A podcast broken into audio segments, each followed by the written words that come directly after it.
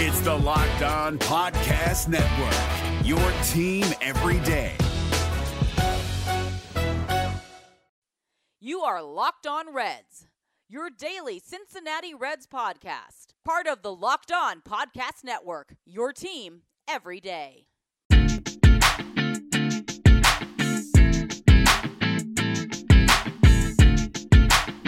What's up, Reds fans? My name is Jeff Carr, and you are locked on Reds. And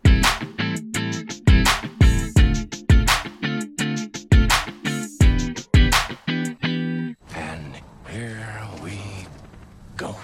Welcome into the Locked On Reds podcast. Thank you so much for listening. This week we have been talking about the Reds farm system. It's a 2019 look back on how all of the minor leagues have been doing for the Reds, and there's no better person to do that with than the man who is the master of the knowledge of the Reds minor league farm system, and that is Doug Gray. Doug, it's Wednesday. How is Wednesday for you? It's not too bad. It's not too bad. It's hump day, and we're talking about the single A ball clubs, both the high A and the low A ball clubs today, taking a look at Daytona and Dayton, which I always thought was funny that that's how that worked out for low A and high A. But anyway, we're going to look into that, starting with the Daytona Tortugas. The Tortugas, well, it wasn't too bad of a year. It, it wasn't. They they had a winning record in the first half. They had a losing record in the second half. Um, you know they they had their the final series of their year wiped out by a hurricane. Uh, there was a very small chance they could have qualified for the playoffs had that series gone through, uh, but it did not. So they did not make the playoffs this year. Um, solid year overall, but nothing that really stood out from a, a team standpoint. Um, there were some players of intrigue on the roster, though. Yes, we definitely want to jump into that because we are talking about some guys who were playing and killing it in Dayton and they've taken the next step. Let's dive into those right now. Who was the most interesting Tortuga for you?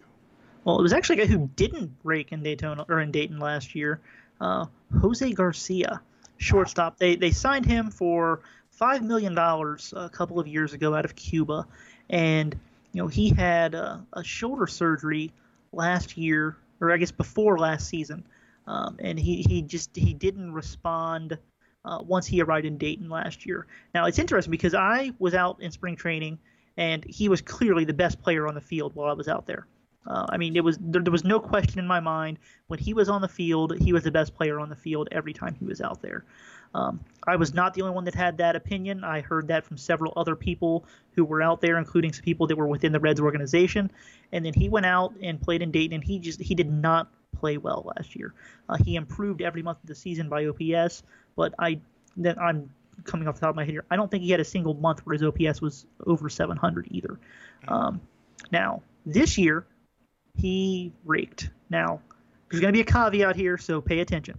He hit 280 with a 343 on base percentage and a 436 slugging percentage. That's a 779 OPS.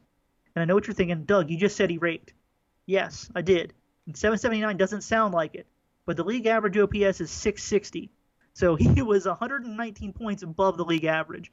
So we definitely need to kind of consider what's going on there. The Florida State League is a very difficult place to hit for any kind of power. Um, now, he missed almost all of April, um, and he still led the league in doubles with 37 of them. He was among the league leaders in both average and slugging percentage. Uh, he stole 15 bases and was only caught twice. He's also a really good defensive shortstop. Um, I, I, think that in a, a, year where the Reds farm system overall was down when it comes to prospect performance and guys taking that step forward, uh, he was a clear runaway favorite for guy who improved the most and improved their stock the most. Um, he's the guy that I saw in spring training two years ago who just, I mean, talking with people who saw him play this year, I mean, he just he looked better than everybody else on the field. And I'm going to say that and mention the fact that Jonathan India, the number five overall pick in the draft in 2017, or I'm sorry, in 2018, was also on that team. And Jose Garcia, to to a man, every person I talked to, was clear clearing away the better prospect between those two. Nice. Do you think he begins the season next year still in Daytona, or does he make the jump to Chattanooga? Oh, he he will definitely move up to Double A Chattanooga next year. Um, I, I just one he he's ready. Two, the numbers are there. Uh, three, I mean, he's just. I, I think that as a shortstop alone, that would warrant you know giving him a bump up. But when you toss in the fact that he actually performed well too, and he's a shortstop, they're they're gonna try and get him to that point where you know they've got a better idea of what's going to happen for him in say 2021. Uh, now you, you, never know. Once you reach Double A, if something clicks, you know you can be in the major leagues rather quickly. Um, but I, I, definitely wouldn't be counting on him for you know the, the 2020 season in the major leagues. But I also think he's talented enough that he's a guy that you know in the second half, if things go right, you could see him there. Obviously, that all depends on what the Reds do for shortstop in the big league level uh, this offseason. I think that's probably going to be one of the things they are looking at um, upgrading. You know, they've got Freddy Galvis, Jose Iglesias. Um, you know, Iglesias isn't under contract right now, but I think that at least some people feel that you know they're going to at least talk to him about coming back next year. Um, we'll see, but I, I think that they're going to at least look at, well, I guess given the free agent class, you know, Didi Gregorius as an option at shortstop. But uh, the, the trade market's also always open, uh, and I think that that's one of the positions where the Reds could have a clear upgrade possibility.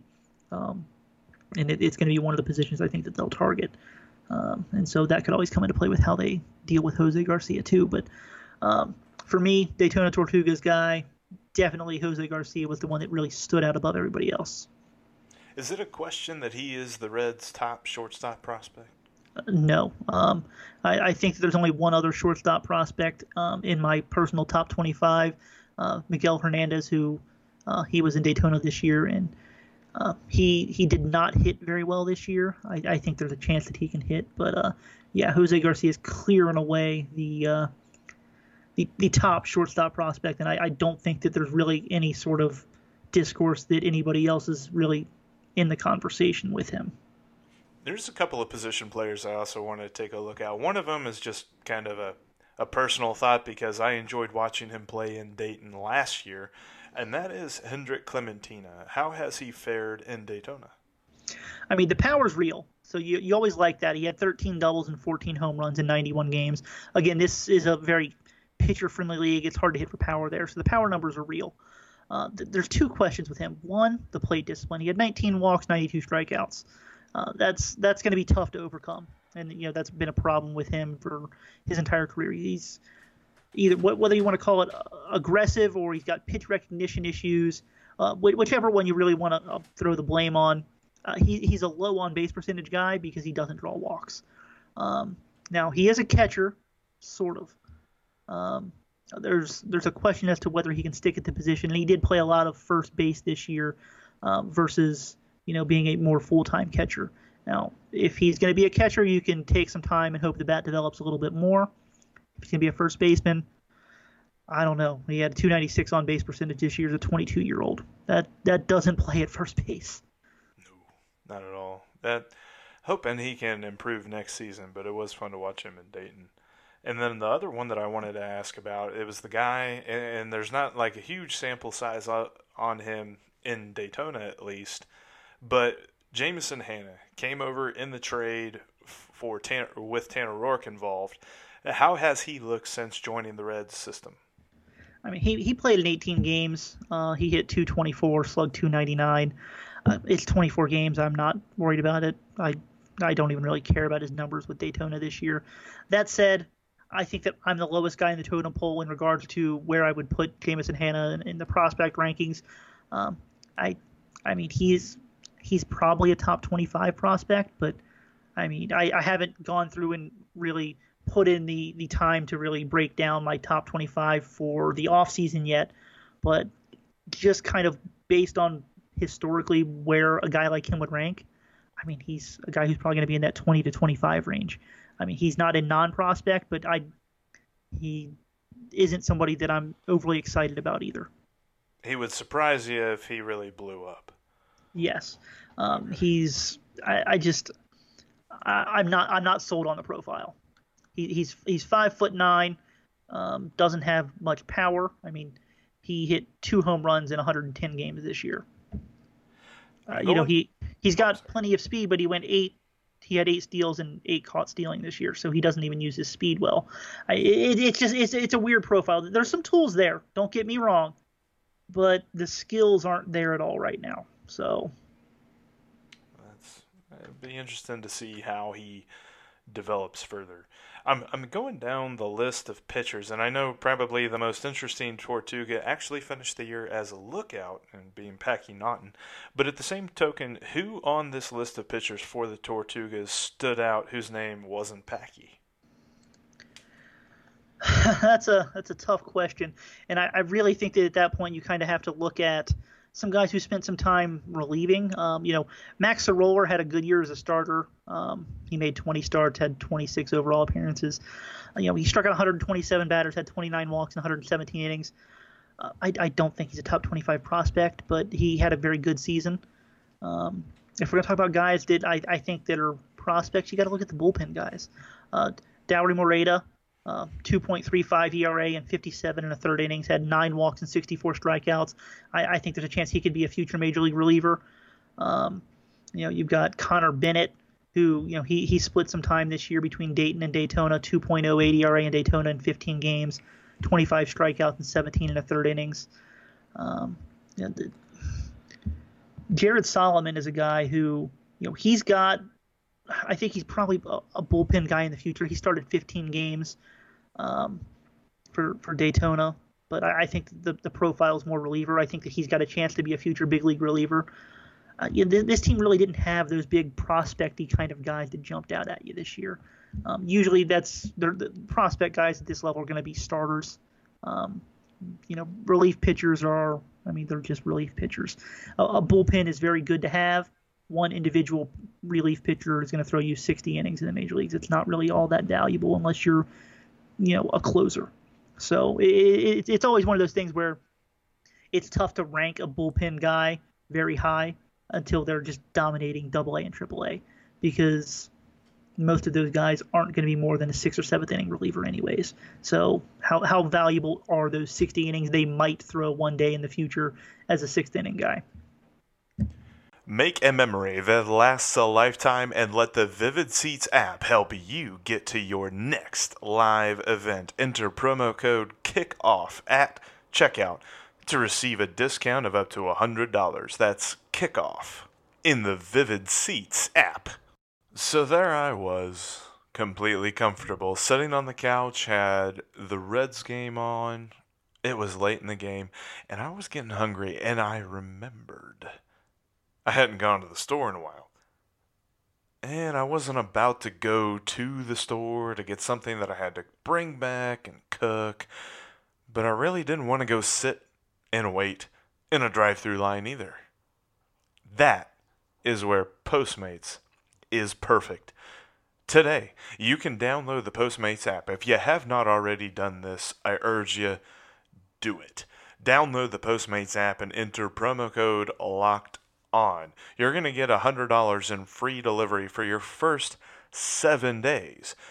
Postmates is an amazing delivery service. It's your personal food delivery, grocery delivery, whatever kind of delivery you need all year round. And the best part about it is you don't even need to know where the restaurant or the store or whatever it is you need you don't even need to know where that is. You can just download the Postmates app, get on Postmates, whatever you're craving, Postmates will bring it right to you. I've gotten Chipotle, I've gotten Jersey Mike's. You can get the whole spectrum. I mean, if you just want a piece of pie and maybe a cup of coffee, Postmates will bring it right to you and they can deliver to you anytime, day or night. 365 days a year, 24 hours a day. Just download the Postmates app and enter promo code LOCKEDON for your $100 in free delivery credit today. Anything you need, anytime you need it, Postmate it. So we're moving on to Dayton, and that's a team that I'm thinking a lot of our listeners, or at least a good number of our listeners, have gotten the chance to see they didn't have the greatest of seasons. I know they went through a stretch where scoring runs was a struggle, and um, I got the chance to talk with Tom Nichols, and he had told me that there was a good number of pitchers that they'd gotten from the Frontier League. How would you sum up the Dragons season? It was not good. Um, they they went 58 and 82 this year. Um, the team OPS was 645. They they didn't get on base. They struggled to hit for power.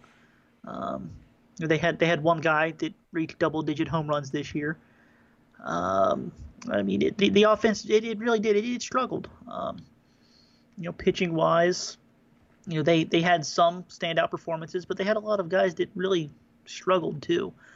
Um, if if we're to talk about guys that stood out on you know the position player side of things, yeah, I, I think that you're going to be looking at a guy like uh, Michael Siani, who I mean offensively he didn't really stick out. I mean he hit 253 with a 333 on base percentage. He slugged 339. You know he he had 10 doubles, six triples, and six home runs in 121 games. Did steal 45 bases. Uh, I think that the thing that with Siani that sticks out more than anything is, I mean he's literally a game changer on defense almost every game. It, it just it you know watching I mean, I probably watched 100 plus games of the Dayton Dragons this year, whether that was in person or watching it on the MILB.TV package. Um, a week didn't go by where he didn't make two incredible catches. I mean, he he's a legitimate game changing defensive player in center field. Um, you know, aside from him, I'm not really sure anybody stood out offensively on that or uh, position player wise on this team. And that's not to say that there aren't prospects on this team. You know, we, we talked earlier about Miguel Hernandez, the shortstop. You know, he is just 20 years old. He, he showed some things, but overall, you know, he had a 621 OPS this year. So, you know, you can show those those talents, but if the skill's not there yet, I mean, there's what what are you, what are you going to do? Um, you know, they had a guy like uh, you know Juan Martinez who you know, he's got really big raw power, but he had a 691 OPS this year. He hit 238. You know, Mario Bautista is a guy that I really like from a, a tools perspective. He had a 635 OPS this year. You know, I mean, it, they have guys that have raw ability on that team, but they didn't really have anybody who had the skills this year offensively. Uh, you know, if we're we, we sort the team by OPS, uh, there were two guys who had more than 100 plate appearances, who had an OPS over 700 this year on that team. Brian Rey, who was there for 66 games, and Pavel Manzanero, who was there for 86 games. That's it. Like they, they just the, the team really struggled offensively throughout the year. Do scouts think that Siani's hitting tool can improve? Yeah, and, and it's not just the hitting tool that they think they can improve. They think there's more power in there too. Um, I'm I'm not entirely certain how much power that I believe he'll hit for. I, I don't think the double digit home runs is out of the question, but I I'd be surprised if he had more than 15 home runs in any given season. I mean, that's even if we're talking about the new baseball. Um, but I, I, I, think that there's definitely more doubles power in there than the 10 that he hit this year. Uh, one, because he's really fast, so it's really surprising that he only had 10 doubles this year, given his speed. Um, but I, I, think there's definitely improvement there in the future for Siani with his bat, or at least the potential for improvement uh, with with his bat. Yes. So you're saying what we have is the Reds' next Corey Patterson. That's what I'm hearing, right? No, he understands the, he understands the strike zone way better than Corey Patterson ever imagines he could have. I just wanted to see what your reaction would be there. I, I, I definitely, I, I enjoyed watching him play in the games that I got to go to. Another guy that I enjoyed watching, and I don't mean this in any disrespectful way, but I just think it's hilarious. What about the shortest man in the Reds farm system? And I think he's the shortest anyway. But what do you like about Randy Ventura? I mean, he's fast. I, I, I, definitely he, he has wheels. I'll give him that. Um, but you know he's a guy who hit 234 and slugged 264 this year for for Dayton. so, I mean, again, it, there there there are things to like from his athleticism side of things, but he didn't hit. And I, I, I don't want to keep. I, I feel bad, kind of like I'm piling on all of these guys, but I mean the the, the numbers are what the numbers are at this point. Right. And, and overall, you know, I, I'm definitely keeping an eye on Siani. I think most guy, most fans and guys and gals know Siani's name, especially he shows up in top 10 list. I know that you had him in the top 10 and, and guys like that. And I think some cases the top five of the Reds organization. So definitely going to keep an eye on him moving forward. Yeah. Now, if we want to jump over to the pitchers real quick, there were some guys that stood out. Uh, you know, we, we mentioned Connor Bennett earlier, a guy for Daytona. You know, he was he pitched 33 games for Dayton, had a 2.27 ERA, struck out 63 guys in 39 and two thirds innings. Um, you know, again, I, I don't think that he's a you know future closer or anything, but I think he's got enough stuff that there could be a major league future there. Um, a guy like Matt Pidich, I, I I'm not really sure he's a major leaguer in the future but he was very, very good for Dayton this year. Uh, through 65 innings, 75 strikeouts, 2.22 ERA. Um, obviously, Nick Lodolo, if we were going to count him, he pitched in two games for Dayton. He's pretty yeah. good.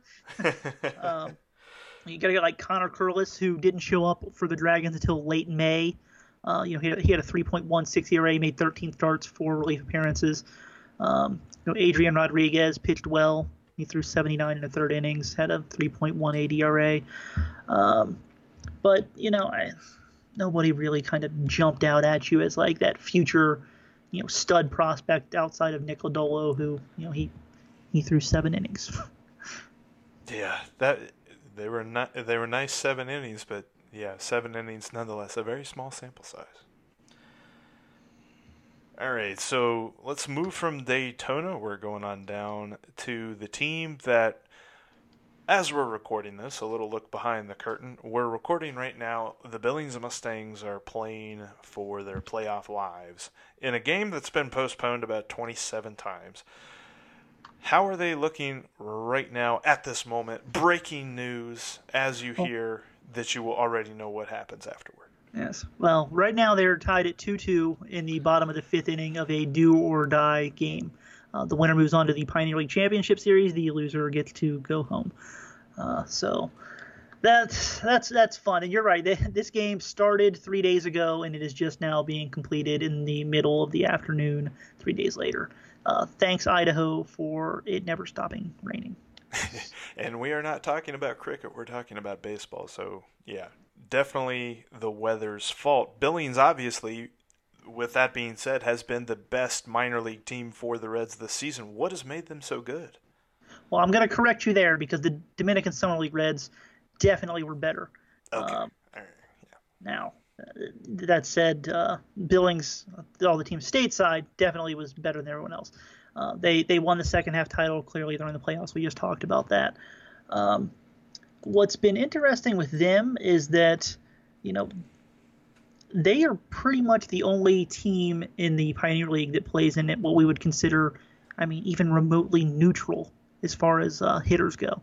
Um, it's, I mean, as far as the league goes, it's a very, very pitcher friendly ballpark, but that's because some of the other parks in the league are just absolutely hilarious um, for hitters. There, there are multiple fence uh, distances that are under 285 feet within the league down the lines. Um, it's insane. Um, but they're really old stadiums, and I know one of them runs into train tracks, so you can't even make it further back. Uh, which, you know, I mean, you can. You could move the plate further back from. So I don't understand why they don't do that. But I mean, yes, there's there's one ballpark where it's 279 feet down the line. There's another one where it's 280 feet down the line. Like it's there there are some really really hitter friendly ballparks in this league, um, and so you know when you've got if you're trying to compare Billings hitters to some of the rest of the league, you kind of have to adjust for that. Um, you know, there wasn't anybody who really killed the ball, so to speak, um, for Billings this year. You know, you have Eric Yang, who he led the team in OPS at 848, and I mean for for the league, that's I mean it's above average, but I mean you know in the past we've seen guys for Billings have OPSs in the mid 900s to 1000 range. So you know, they they don't really stand out as far as you know one individual player. I think that what made the Billings offense good this year is that they didn't have anybody that was bad. They had a bunch of guys that were kind of like average to a little bit above average. Um, their their everyday lineup was solid all the way through. Nobody was kind of looked at as that guy who was going to be quote unquote the game changer, but one through nine, everybody was good.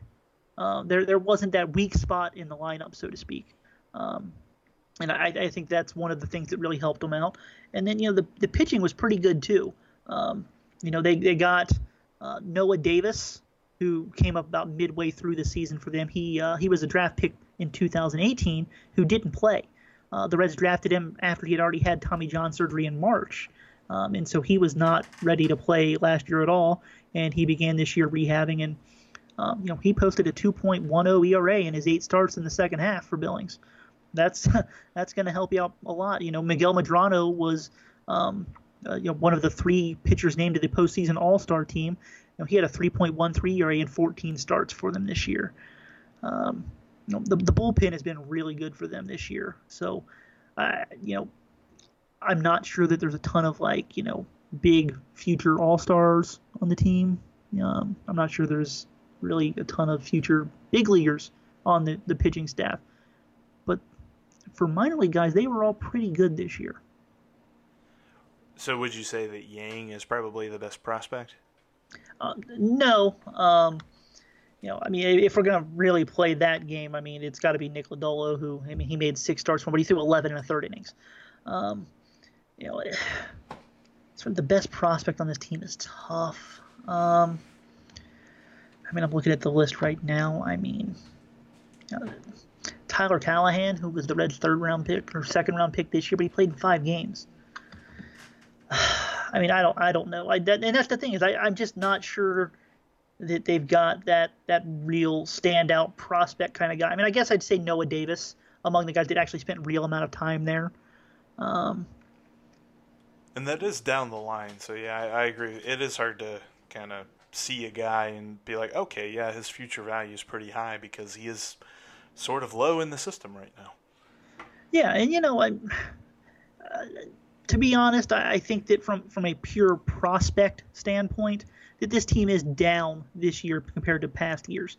Um, but uh, you know, I think that there are more guys on this team that could reach Double A than most of the other past years uh, as well. So it's it's interesting. I think that this team has more skilled players than past Mustangs teams have had, even if they don't have necessarily as many athletic guys as they've had in the past. If you understand what I'm saying, like the, the, these guys aren't as raw athletes um, but they are better baseball players, if that makes sense.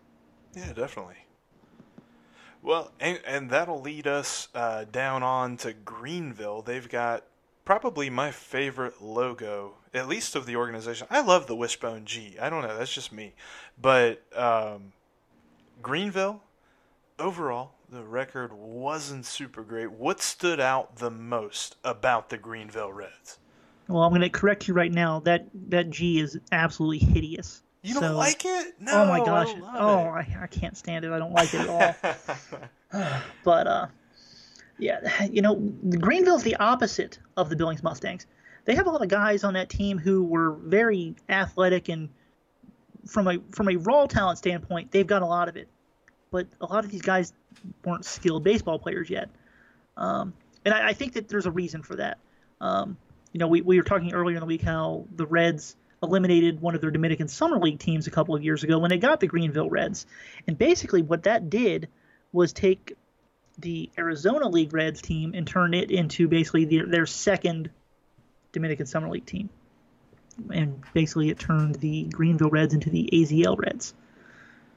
Um, and so I, I think that we're still kind of seeing that catch up here, where a lot of these guys if if they you could just put them in a time machine and put them back two years ago, this team would have been playing in the Arizona Rookie League rather than the Greenville or uh, the the Appalachian League.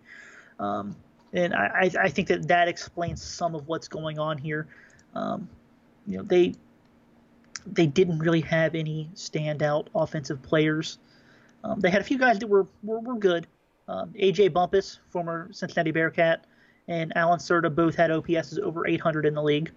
Nice. Um, but nobody else with 100 plate appearances was over 742. Um, they had a team on base percentage of 295. Hard to score runs, you ain't getting on base, and they were not. They were not getting on base. Um, they had, as a team, a four to one strikeout to walk ratio, which goes back to what I was saying before. They have the guys that had a lot of raw talent, but they weren't skilled baseball players. Um, you know, they had two hitters on their team. Just between these two of them, they combined for 13 walks and let me do some quick math here 154 strikeouts. Um, that's both of these guys have raw talent, but you know they had a 220 and a 295 on base percentage between the two of them, and they played almost uh, every day. It's hard to score if that's going to be in your lineup. Yeah, definitely. So. I, I've been happy to see that the Reds have given uh, got AJ Bumpass, and I've definitely been keeping up with him, hoping that he continues to develop. But I know that he's kind of down the list as far as prospects are concerned. Yeah, he is, and I, you know, AJ Bumpass is. I mean, pretty sure he. Yeah, he's he's 23 years old now, so he'll be 24 next at the end of next May. So, you know, time isn't exactly on his side um, as far as that goes. And you would ex- you you do expect someone of that age to perform fairly well at Greenville. Now, with that said, it's not like AJ Bumpass doesn't have tools. Um, you know, he's he can run. He's got legitimate power in his bat. Um, but I think that he's a guy who is going to have to make the most of his opportunities next year too, uh, because the age is going to be a factor. He's going to have to perform to move quickly. Um, and there's a chance for that too. It's it's not like he was some guy who was just drafted as a 23 year old to kind of fill out a roster. Um, you know, there, there there are legitimate major league tools in his in his belt there.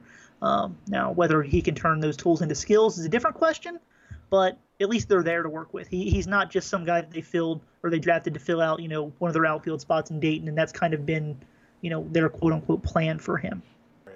Well, that's going to end it for us here on the Wednesday edition. Tomorrow we're wrapping up the 2019 minor league review. We're taking a look at Arizona, the Dominican Reds, and then I've got a couple of questions regarding some rankings and things like that. You're not going to want to miss it. We're wrapping it up. Thank you so much for Doug for doing it this week as far as just taking a look at the minor leagues as a whole. And we'll finish it up tomorrow. Hey, Prime members, you can listen to this locked on podcast ad free on Amazon Music. Download the Amazon Music app today.